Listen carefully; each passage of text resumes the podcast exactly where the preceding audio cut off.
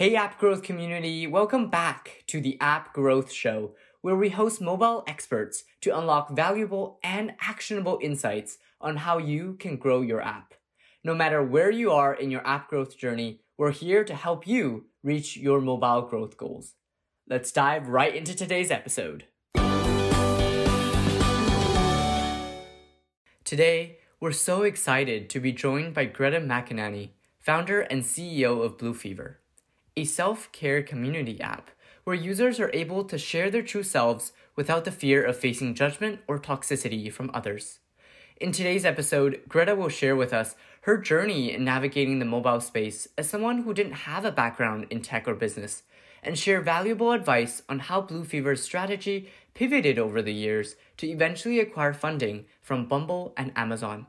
Welcome, Greta and Jennifer.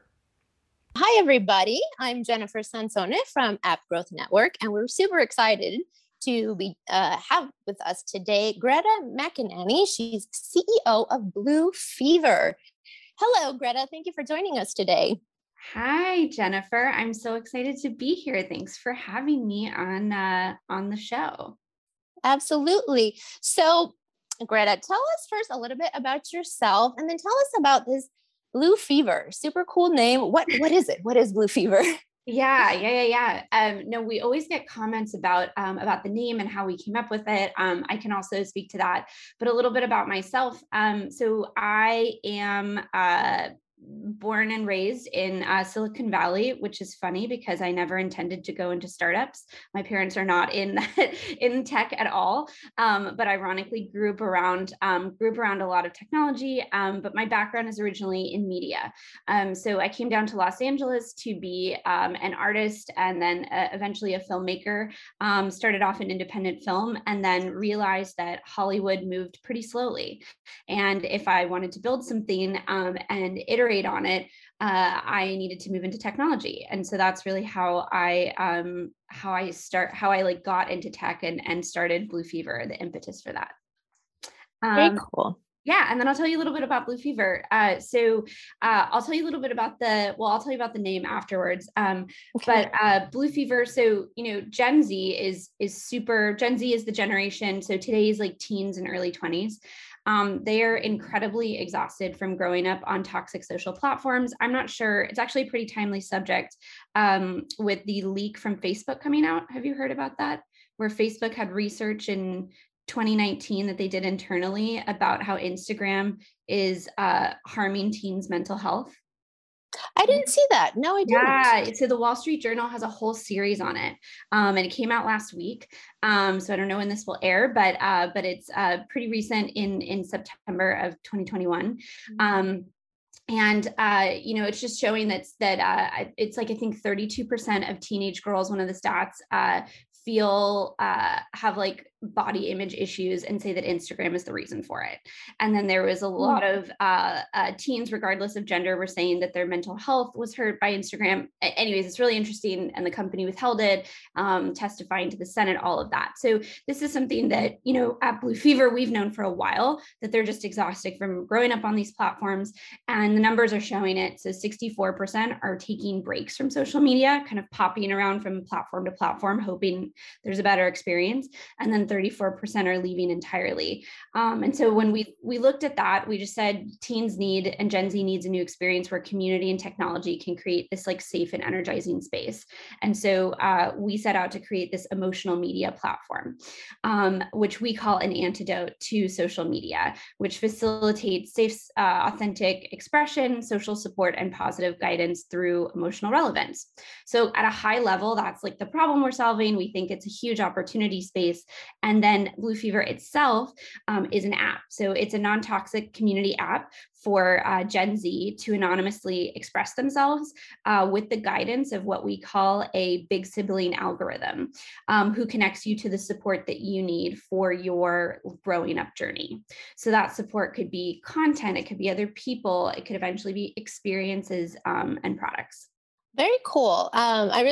It's really fascinating, this whole subject, as I have a young daughter, 4 years old, and I'm already starting to think of, she's obviously too little now, but I'm already thinking like, oh my gosh, I'm on Instagram and I'm on these things. And I just think, you know, what is this going to do to her? Like when she sees some of these things, like as a young person, the impact, mm-hmm. you know, is so strong. And, you know, Instagram, Facebook, TikTok, they're huge platforms, right? So mm-hmm. what does Blue Fever do to kind of break through with that message and differentiate yourselves from these huge, huge players? Yeah, that's such a great question. And something that, you know, when I talk to people in the industry, you know, everyone's like, so you're taking on Instagram, like, and it's like, well, you know, we're still an earlier stage startup. And I don't think, you know, when I look at the numbers in 10 years, the social media platforms that we use today, like they won't be the social media platforms we use.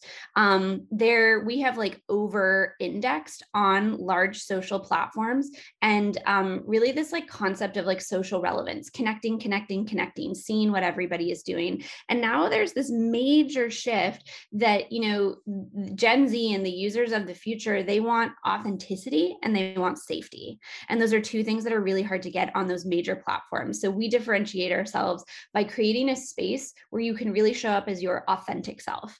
I actually heard, I was interviewing a potential intern the other day, and this young woman was saying, you know, I'm looking at the internet and I see all of these influencers and their perfect lives. And I don't know, I think that people need less influencers and they need more like friends who are relatable. And so I think that that's what Blue Fever really offers, is this space where if everybody shows up as their authentic self, then you're more likely to relate to another person. And you're more likely to, you know, be able to focus on yourself instead of performing for others. And so the big difference is like, we have this component of self in our platform and authentic self that the other platforms don't really encourage. Awesome. And, you know, you probably know that our target with our app marketing agency and just with the show in general is, you know, app entrepreneurs, app founders, you know, they're just getting started, or maybe, you know, they have some funding under their belt, but, you know, we talk a lot about the pivot point of mm-hmm. an app or a business. Can you tell us a little bit more about, like, you know, from the beginning, like when you realized this pivot had to come about and how that came about? Yeah. I think that, so this is the first app that I've ever built and with our team. And I think that, you know, every startup has a bunch of little pivots. And then there are typically, like, I'd say from my experience, like 1 to 3 big pivots that happen in a business. For Blue Fever, initially, we started out as an entertainment and media company.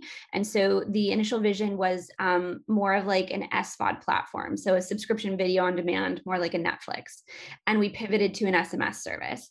I won't go into too much detail there, but then, you know, we had this SMS service that grew, and it grew to hundreds of thousands of users. And people were like, I can show up as my authentic self here. I'm getting support. This is awesome. But, you know, we realized there were a couple things that made us say we need to move to a more robust experience in the product, which led us to build an app. And they were, one, developing these core experience principles of Blue Fever. So the first is safe self-expression. You can do that in text message, but it's really limited as to how you can express yourself. You can only type things, right? So you can't create multimedia content. So we said, maybe an app would be better for that. Then the second was positive guidance. So we want users to be able to be guided to what they need. It's personalized for them. That could happen in SMS, but again, was challenging to scale over time. And the third was social support. So this is something that didn't exist in the app, although we tested a bunch of things. We couldn't put people in group chats, and we knew that they really wanted to connect with one another, but we had to make sure that it was safe because we're dealing with teenagers. So because they, you know, wanted to connect, we said, okay, an app is going to allow us to design an experience where they can be social, but it is still safe and non-toxic. So those three principles really drove us to say, way an app's going to be a better experience for that. And then, you know, on top of that, from a business perspective, the unit economics of SMS are not ideal. It gets really expensive as you grow your audience. And it didn't allow us to expand internationally. So I know you live internationally, and we had so many people who were like, hey, I want to use Blue Fever. And we'd be like, we're going to go out of business if we have, international user base. And also, even bigger reason is when we did revenue tests that actually went really well, we saw that longer term, the environment of SMS would not be sustainable for revenue because it wouldn't allow us to maintain trust and make money. And so we said, it was all about the experience. It's like an app just is so, you can do so many more things. It's so much more robust. And for those reasons, we said from a business perspective and from a user experience perspective, we said we have to move to an app. And so we made that decision in like December of 2019. And then, coincidentally during the pandemic, built the app. And that was, I think really got our team through a difficult time at the beginning, right, of COVID, that we were like, hey, we have this purpose and this mission to deliver this new and upgraded experience to our users. Cool. That's a cool story. So I wanted to ask you a little bit more about, you were saying how it started off as an SMS platform and you just had, thousands of users and you pivoted to the app. So maybe can you talk us through a little bit, how did you acquire these users? Like what methods did you use? How did that change maybe after you became an app, like the growth process? Yeah. So with SMS, initially we started off with some really unscalable tactics. And I think that, if you're starting off and you're an entrepreneur that doesn't have funding, or maybe you have a little bit of funding and you're like, hey, like I'm just trying to figure out what works. It's really important to test everything. There's a great book, I think it's called Traction, that outlines like 7 ways that you can grow. And so one of the first way that we ever did was actually going to events and talking to people with a crew of interns. And we were like, hey, we have this SMS service. You should sign up. Here's what we're doing. And I remember, we in Santa Monica, they have in Los Angeles, they have a concert series during the summer. We went to one of those concerts, and that night we signed up 76 people, and we just thought that was like the coolest thing that we had ever done. Mm-hmm. Obviously, that wasn't going to scale. So then we decided, okay, let's move over to, social media, and let's experiment with some ads to like initially get us going. And what we found really worked is creating content that was, again, super relatable, that didn't feel like an ad and that just felt like your friend was talking to you. And so my co-founder and I got on camera, sat in my car, and recorded videos of us talking about why we started Blue Fever and what it does and how it helps us. And from there, we started to get, I forget exactly what kind of ad, I believe it was, no, it allowed the user to sign up right in Instagram, and then we would send them a text message. So it was a super frictionless way to get people into our SMS service. And with that, I think it at the time was like 20 cents a user that we were getting people for, which is like unheard of. And we grew to 10,000 users in a month, which is wild. Wow. Cool. Yeah. And then from there, once, ads kind of fuel organic stuff, we started to see our Instagram grow. We started to see our Facebook grow more, our followings. And then we're able to engage our audience with a combination of paid and word of mouth. Awesome. Yeah. The word of mouth, right? Sometimes it's just getting into the trenches and the whole network effect. So that's kind of cool how, but you're right. It's not scalable, right? Because how many people can you send to events and things like that. So it's interesting to hear the growth process. Yeah. It's important, I think, to just also like, when you're doing stuff over social media, people forget there's other people on the other end, right? Of like any ad campaign you set up or any content you put out there. And so it helps, I think, to have in-person experiences where you're trying to acquire users, because then you're remembering like, oh, right. I'm just trying to communicate something to a person. And so really bringing it back to that like one-to-one interaction, and especially especially for Blue Fever, we're an experience brand. We're all about the experience of you coming in to our product and experiencing yourself and the community around you. So I think it's a great, you know, I wouldn't say that that's a long-term tactic, but it's definitely doing something that's not scalable in the short term can be really powerful, can create really powerful insights that can then be applied with tools that do create scale for growth. Yeah, I mean, I love that perspective, because the app itself is personal, right? So mm-hmm. the interaction has to be personal. It has to be, you know, human based. Mm-hmm. So that's, I love that point you made, that remembering it is like having a conversation. You're speaking to a teen after all, mm-hmm. right? With their set of emotions and their, you know, sensitivities and reactions. So I like the way that you framed that. That's super cool. You touched a little bit about, you know, being an app entrepreneur and raising funds or not having funds. Can you talk us through a little bit about the fundraising process for your product? Yeah. It's like, how much time do you have? It's been wild. So, you know, the stats are pretty dismal, especially for female founders, raising capital. Less than 2% of venture capital goes to female founders. So, it has been, I'll say that it's been a difficult journey, especially in the beginning. I think initially for our pre-seed round, we pitched close to 200 investors before we got our first yes. I think, you know, for anybody just starting out, most likely you're gonna get a lot of no's, but that doesn't mean you won't find your, you won't find investors. It just means that you have to think of investment as, the investment process is almost like building a product, right? Except your user is an investor. And there's like, most likely I'd say like 3 to 5 different personas of an investor out there.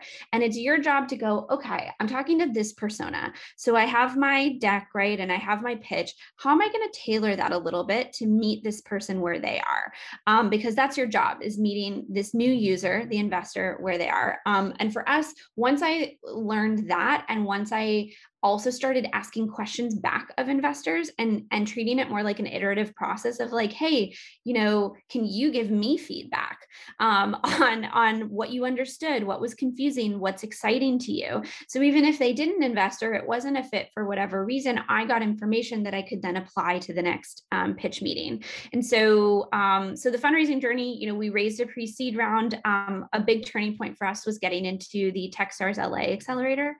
So I'd highly recommend, if you're a first-time founder or non-technical or new to this world or this space, get yourself into an accelerator, find a community of people who you can really learn from and build a network, because that is what is going to help you long-term and really launch you.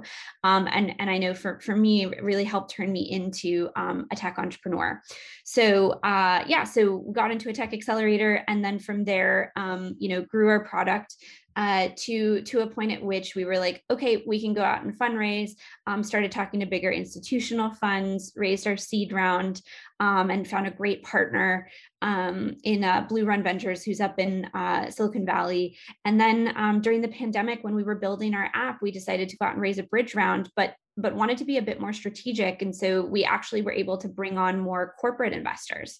And so that's another type of investment that can be very helpful because it creates longer term M&A opportunities. So last year we brought on Amazon as an investor, Bumble as an investor, and then also some more kind of well-known celebrities like Serena Williams, like the tennis player. And so I think that our investment strategy has been find the right partners for what you're building, and then treat your investment process as if you're building a product for this investor. And remember that no one knows anything. And so it doesn't have to be perfect. I still have to tell myself that it doesn't have to be perfect. You're going to mess up, you're going to learn. But it's really powerful to create a strong fundraising process, just like you'd create a strong design process for a design and building process for building an app. That's great advice. That's great insight. Kind of how take your no's, not necessarily just as a no, as defeat, but it's a learning, right? It's Absolutely. A learning is right there. And yeah, that's really cool. I love that. So I have a question about, you know, Blue Fever, right? There's so much, again, we're dealing with teens, so much, you know, privacy and all of that must be so ingrained in the product, right? That trust has to be so, you know, with iOS 15 and just in general, right? In the mobile space, the whole issue of privacy is just, you know, huge. It's taking over. So as far as Blue Fever, because it is the kind of product it is, do you feel like that's an advantage given everything that's happening? Are you encountering your own set of challenges with these, you know, restrictions and things? Tell us a little bit about the whole privacy issue that's going on. Yeah. I mean, I definitely think it's an advantage of ours because it's built into our product. We're not a platform who didn't prioritize, safety and privacy and trust, so that we have to go turn the ship around and rebuild that.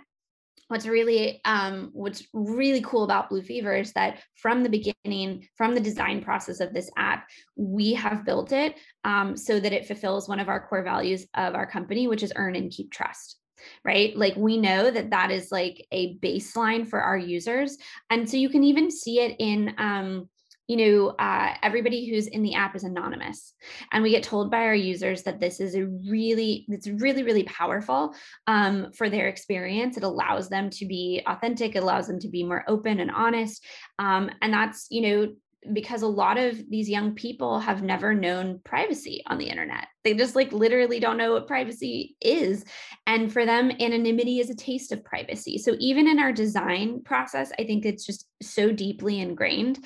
And it's a guiding principle of ours. It's a North Star. And so when it comes to, all the legality, right, of like what we have to do when people sign up and how we store the data and who has access to that, it just all trickles down from that North Star. So I'd say it's an advantage of ours.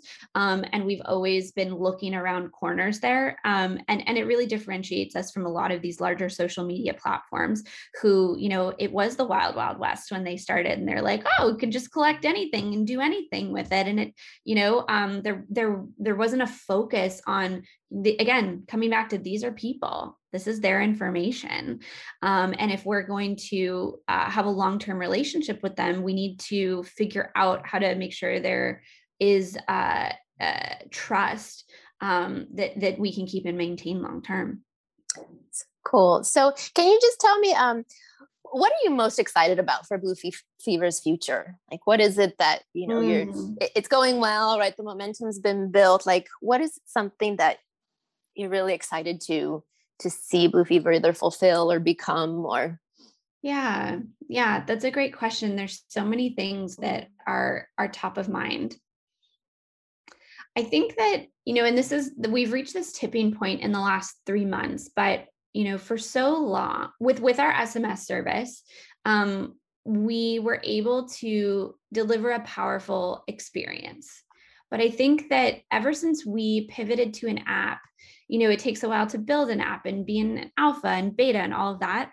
I think finally our vision of emotional media and creating this new kind of space for your authentic self, finally our vision is meeting our product, or rather our product is meeting our vision, right? And there's been this tipping point in the last 3 months, and we're seeing it reflected in our numbers.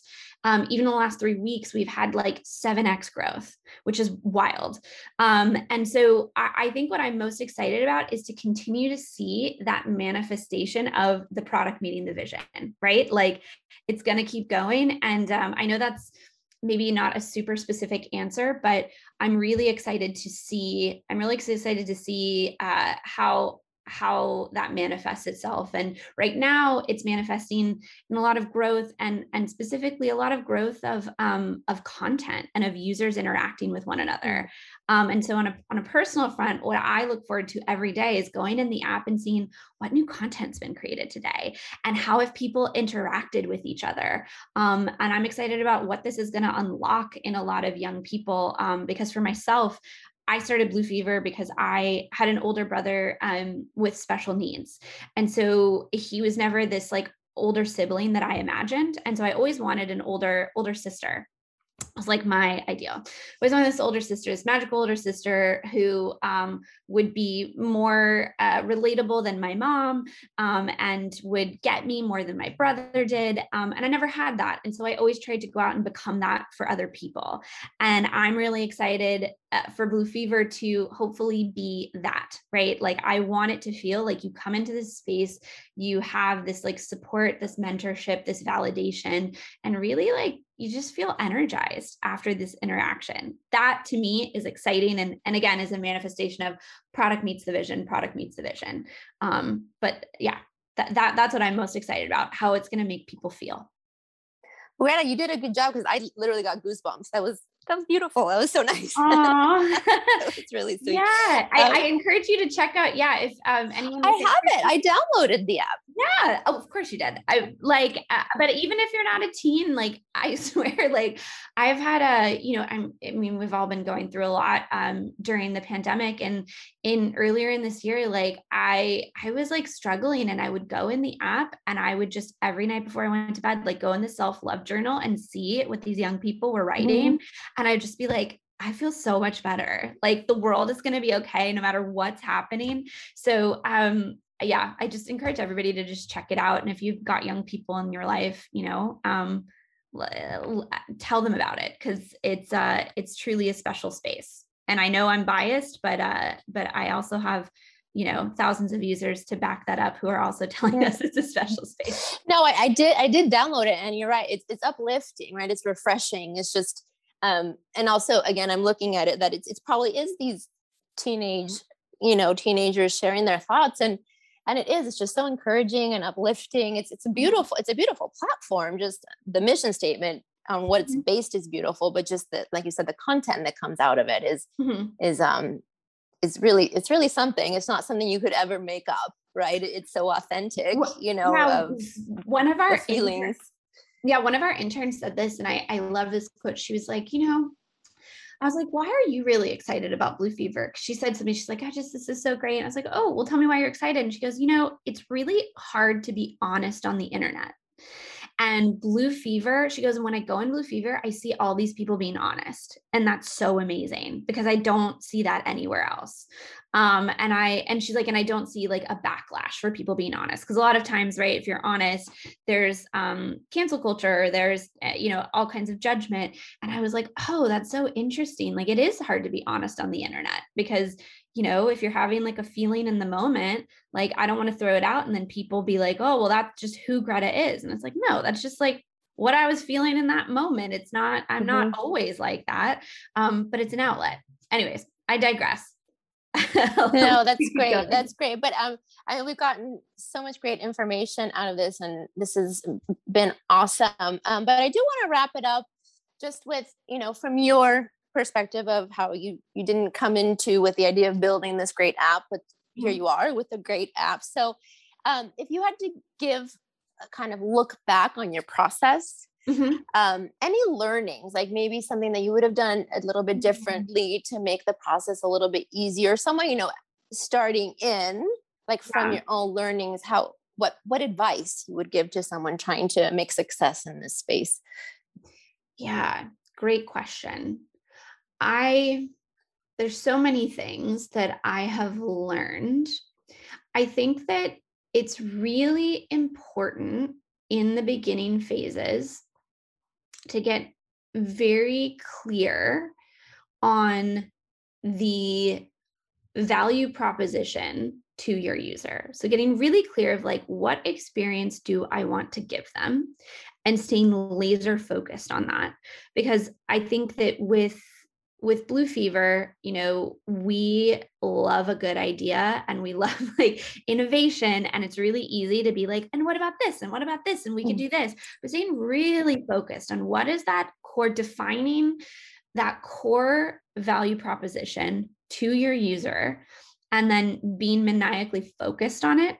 And then once you have that, I think understanding what your strengths are and what your weaknesses are, and building around your weaknesses with people who really know what they're doing. So we partnered with an incredible design agency who's built hundreds of apps and in the consumer space. And they just like knew what they were doing, and were really able to guide us through designing an app specifically, which made it a lot easier. So I think that if you understand, if you're clear on your vision, on what you want to deliver from the user, if you can be clear on your vision, then go validate it without a product. So go test it on social media, go test it on Reddit, figure out, is there a community of people who actually want what you're going to build? Then once you've validated that, go find partners who can really help you build it. Keep your team lean, but find partners who can help you execute, because execution is so key. It's not just about the vision, it's can you bring the vision to life? Again, stay super, super focused and then test what you've built, right? And just test and learn and test and learn and test and learn, because I think that at Blue Fever, we have amazing intuition and our bets have paid off, but we've also seen that when we don't look at our data, when we don't rely on the data, it slows us down. So I'd say combination of intuition and data, and really test stuff even before you start building and designing. And then once you have, just keep testing it and listen to your users along the way. And the agency we used, I'm going to shout them out, it's called Polyform Agency. They're up in Vancouver as well. They're awesome. So you could actually, App Growth Network should chat with them, because they're let's design the initial version of it. And then you guys are let's grow it. So there could be, cool Vancouver vibe, partner vibes happening. Awesome. Well, you know what, this has been great. I think that advice is really insightful.